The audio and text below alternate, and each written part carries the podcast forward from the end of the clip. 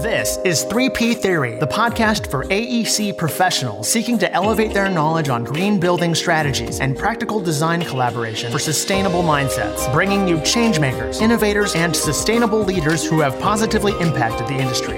It's time to get inspired, motivated, and fired up to take action towards a greener planet. Here's your host, Mike Brown. Welcome, everyone, to another episode of the 3P Theory podcast. Today, I have a really interesting guest that's going to be joining us to talk about a, a major issue and major uh, topic of concern that a lot of people should be educated on, more specifically here in the North Texas area, that could offer some opportunities. So, I'm bringing to you guys uh, Lori Clark with the North Central Texas Council of Governments. And she's going to be um, kind of taking a, a, deep dive into air quality, uh, giving us some stats and metrics uh, about the current health of indoor or outdoor air quality in the North Texas area, and also how businesses and homeowners could help minimize their impact uh, with respect to uh, air quality. Lori, thanks for, for joining us. Thanks for having me. All right. Well, I guess the first question I usually start uh, a lot of my interviews off with is, you know, just to kind of get a little bit of background information on yourself and how you really got into the air quality realm and working for the North Texas Council of Governments?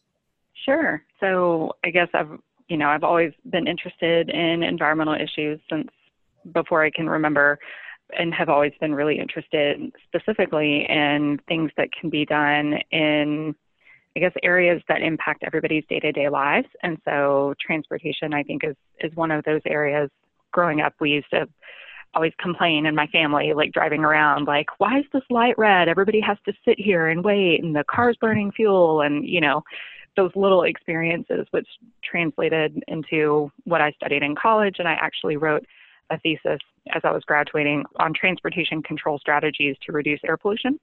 And as it turns out, that's exactly what I work on now, which is, I think, pretty rare uh, that you actually do something that is so closely aligned with what you studied in school. But I mean, I took a detour into into a couple other fields before I landed here at COG, but have been here for about 14 years.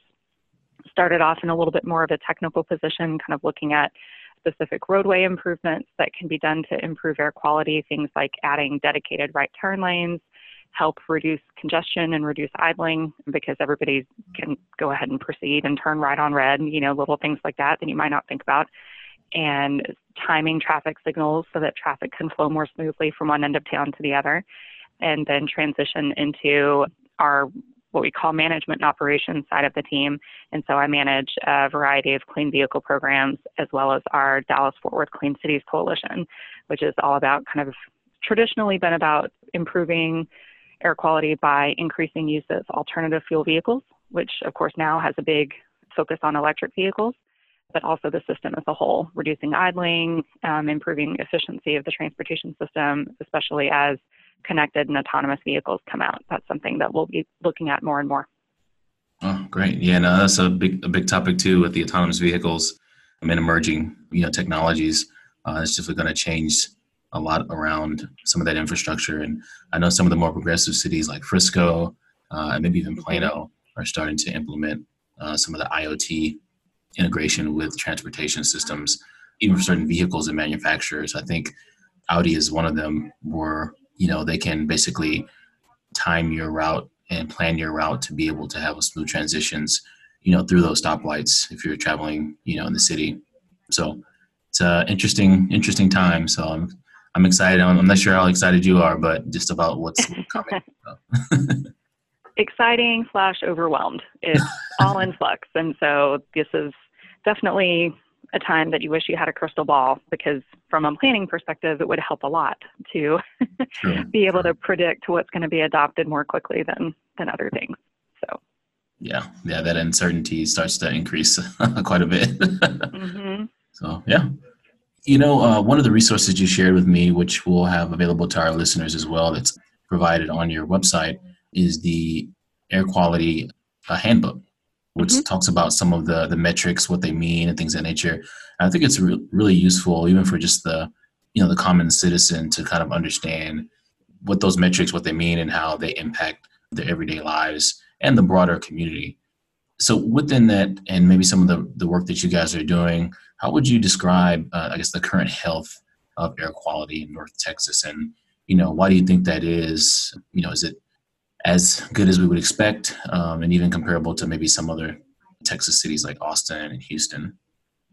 Sure.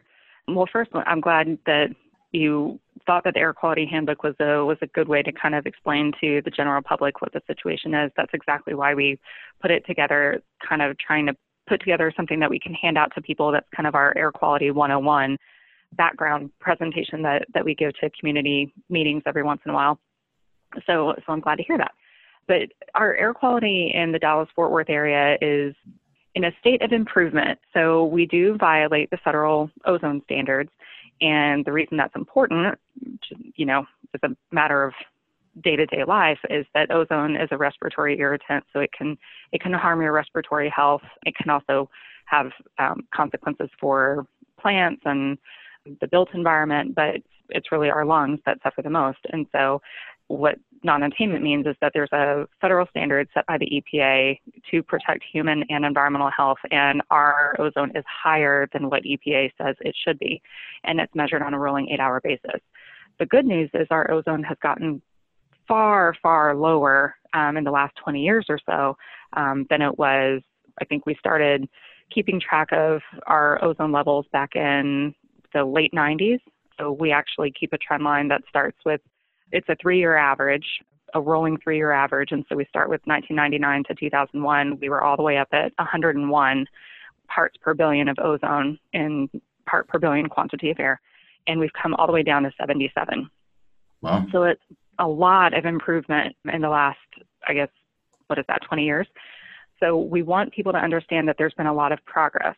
Now we know we need to do more. Uh, one of the things that can be frustrating is that EPA changes these standards. And so in uh, 1997, EPA set the standard to be 85 parts per billion. Well, then they looked at it again in 2008 and they reduced it to 75. They looked at it again in 2015, they reduced it to 70. So we're kind of chasing a moving line, which isn't necessarily a bad thing because EPA is always resetting these to be protective of health. But it does mean that we think we're trying to get to one point and then and then the line moves a little bit. And so we have to work a little bit harder. So all that to say there's been a lot of progress but we still have a good ways to go. So right now our air quality is 77 parts per billion of ozone is our design value. That's the uh, the three year average of the fourth highest day. So we can have three days that have really bad ozone but it's that fourth day that really matters and that also means people should understand we could have very few high ozone days where you know 360 out of 365 days our ozone is is within the standards but it's those five days that we go above that knock us into non-attainment. So you know sometimes the there are headlines about the ozone and dallas fort worth is worse than it's ever been. And and there's a lot of nuance and there's a lot of detail that goes into really understanding that. And so we want everybody to understand we are really working hard to make the air even cleaner, but we should also appreciate the work that's already been done. Yeah, that's definitely true. I mean, I know that, you know, there's been projects that I've worked on, you know, in certain areas like Denver or Salt Lake City where there's definitely some some natural things due to the topography and things of nature with the local region that kind of enhance some of the bad air quality. And, you know, even as designers and architects and engineers, we have to try to understand the, the context of that particular region and kind of design facilities to help, you know, mitigate or minimize that if, if mm-hmm. possible. Because I, I think it's definitely something that people are paying more attention to. And it's a topic that's going to start to grow you know, very similar to energy and water conservation in terms of the quality that's being provided by, you know, buildings and cities and things that nature in trying to, you know, reduce carbon and just carbon emissions. Right, right. And on that note, in terms of um, buildings and, and design and new construction and things like that, whenever we talk about ozone, the number one source of our ozone pollution in the Dallas Fort Worth area is from the transportation sector It's about mm-hmm. two thirds of all of the ozone forming pollution comes from transportation. And I say ozone forming pollution because ozone is not something that comes out of a tailpipe or out of a smokestack. It's a photochemical reaction. So you have different pollutants that come out of tailpipes and out of smokestacks. They mix in the presence of sunlight and heat, and then they produce ozone. So in order to reduce ozone, you actually have to reduce other things. And one of the other things you have to reduce is volatile organic compounds. And one of the sources of volatile organic compounds can be paint. And so, mm-hmm. for your listeners who are working in design and architecture and things like that, looking at the glues, the adhesives, the paints, things like that that go into the built environment has a direct impact on the amount of ozone that gets formed. In our region, nitrogen oxides, which is a byproduct of combustion, is more important, but they both play a role. And so that's something for everybody to just be aware of. And a homeowner, if you go to repaint a room in your house, it's a good thing to ask for low VOC paint. And one, you won't smell that new paint smell, which I I don't know, some people might like it. It gives me a headache, but but it's not an automatic thing that you get low VOC paint. So that's something to make sure you ask for to reduce your impact of on the environment, but also reduce your own exposure to those those volatile com- compounds. Yeah, no, I'm I'm actually really glad you mentioned that because we are in the process of utilizing you know new developments with healthy building materials that have health product declarations and EPDs and and, and things of that nature that disclose you know what those chemicals are within the materials so that we can design around that and choose those products and adhesives and things of that nature that are are less harmful um, because you know there's thousands of chemicals that are utilized that are all around us and just you know making sure you make the right decisions and be mindful mm-hmm. about that is really important and it, it goes a long way to just improving the not only the broader air quality but you know the health of the occupants right because you know we spend right. of our time indoors you know and if we're going to be you know in those particular places whether it's at home or at work being able to design around that really makes a, a big impact. Right, exactly. Well, as it relates to, to businesses and even homeowners, because I, am sure homeowners probably don't think about this as much as we do in the commercial sector. I guess what are some of the ways that individuals can help minimize their impact? You know, outside of the maybe obvious ones in terms of, you know, doing carpools or mass transit and things of that nature. Mm-hmm. Are there other things on the table that people should be looking at? Absolutely. So, I mean, I will say that the number one thing that we all do every day that impacts our air quality is our daily commute. So, like you said, those those are maybe the obvious choices, but being very mindful of how you choose to get to work or how you choose to make a trip. If you can get out of your car or you know, and get on a transit or walk or bike, or at least fill up every seat of your car so that we're moving more people per vehicle, that's great.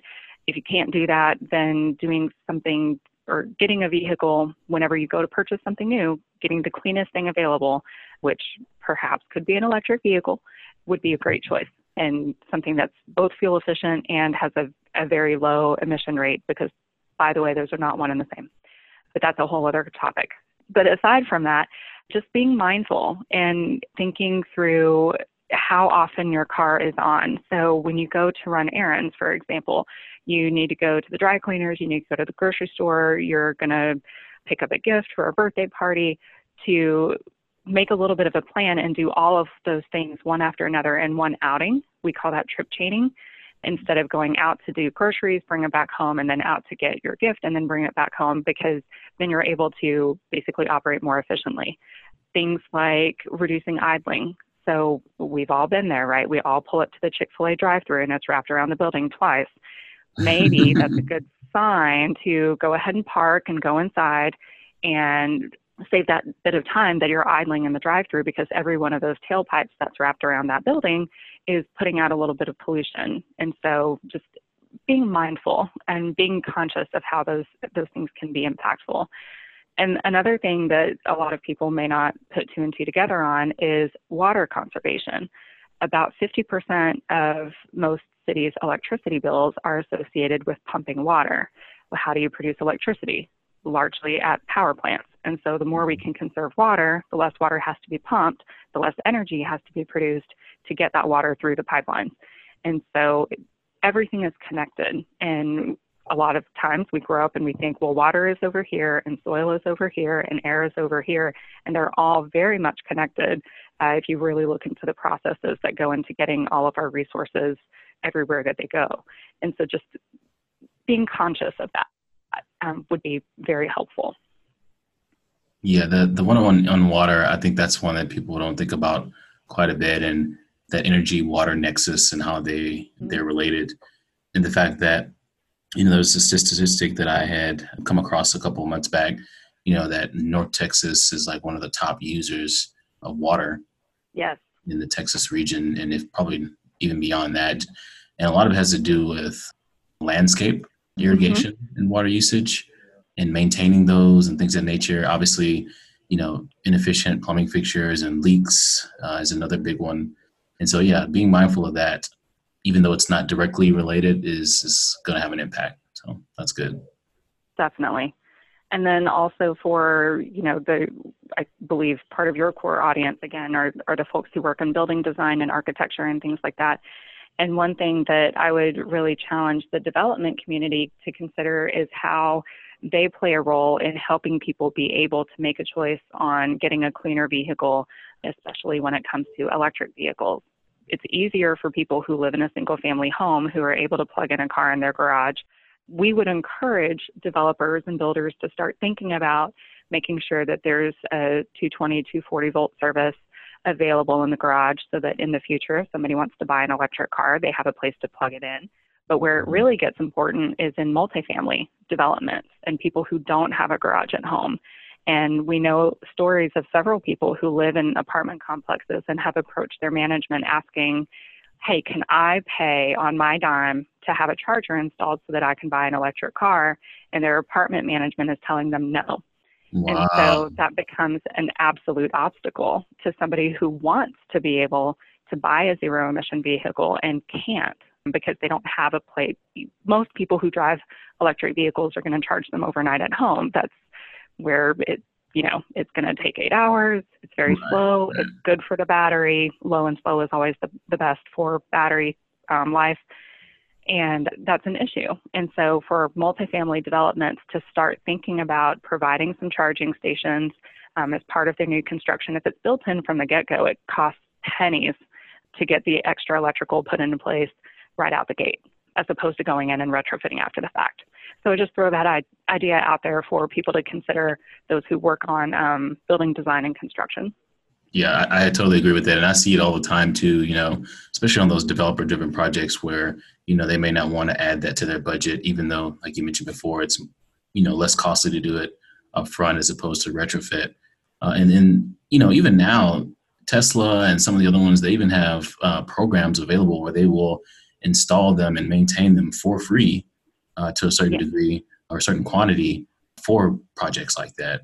And I know that certain programs, you know, may have come out of uh, commission where they may not do that anymore. But you know, I think it's still an opportunity, especially if you have larger projects where you have that level of influence and reach. That you know, I'm sure that something like that could be negotiated upfront.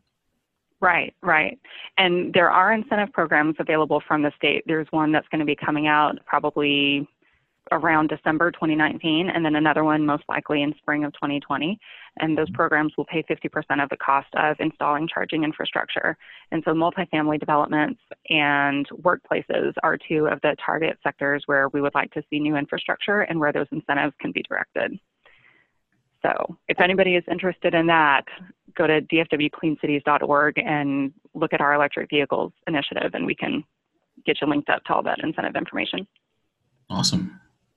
Well, I know you've been uh, working with the council governments for a, a, while now, and what would you feel is the most challenging part of your job? Well, a lot has to do with uh, just keeping up with the constant evolution of technology. And as we kind of hinted at with the development of the Internet of Things and connected and autonomous vehicles, and not being able to predict where that technology is going to take us. Um, the Council of Governments is responsible for long range transportation planning. We actually have to plan our transportation system 25 years out. And that's very, very hard to do when we're in such a state of technology flux right now. Uh, so that's really challenging.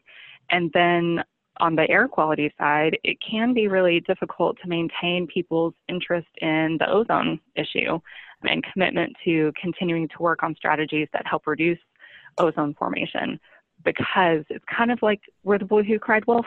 You know, back in the late 90s, we were like, oh, we're in ozone non-attainment. We have to get down to 85. Then we're like, we made it to 85. Now we have to get down to 75. And now we're working towards getting down to 70. And some people can lose interest over time and they're like, eh, the ozone thing, it's, it's, you know, that's old school. But it's still something that we need to pay attention to. It's still a health problem. There's still environmental impacts. There's you know impacts to our community. And so that's still something that requires our attention.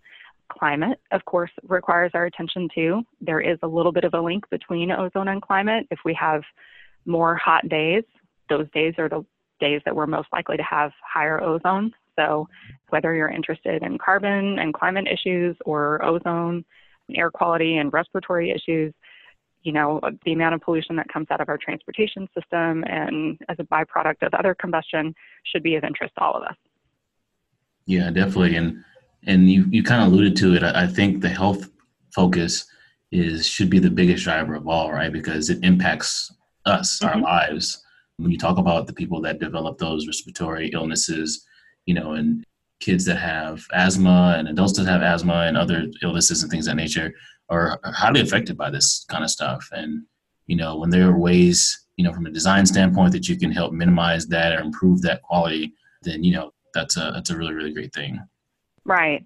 And for people who aren't familiar with ozone, just as a little hint, when you watch the weather report for the next day, if you hear the, the news guy on the weather say tomorrow is going to be an orange day, orange means that the ozone levels are going to be high enough that it's unhealthy for sensitive groups if it's going to be a red day, it's unhealthy for everybody.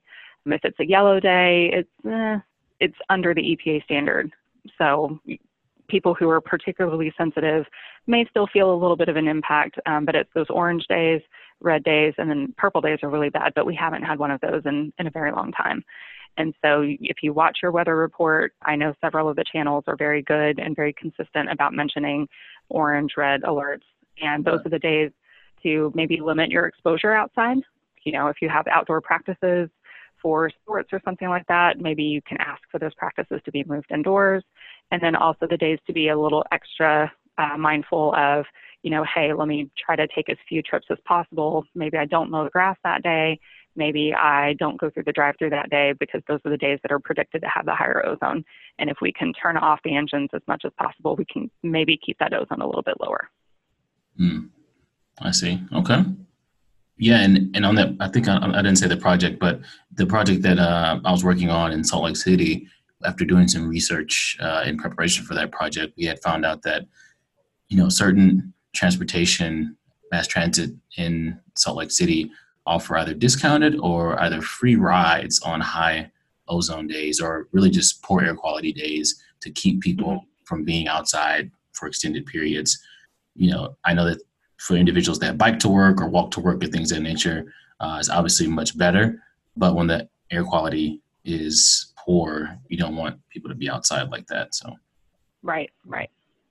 My last question here for you: in one of the resources uh, you provided, which I'll share as well, in terms of the regional air quality initiatives, there's quite a few, which I think all of them are impactful and applicable to uh, help re- reducing and improving air quality. I think to date, correct me if I'm wrong, there were eight different initiatives.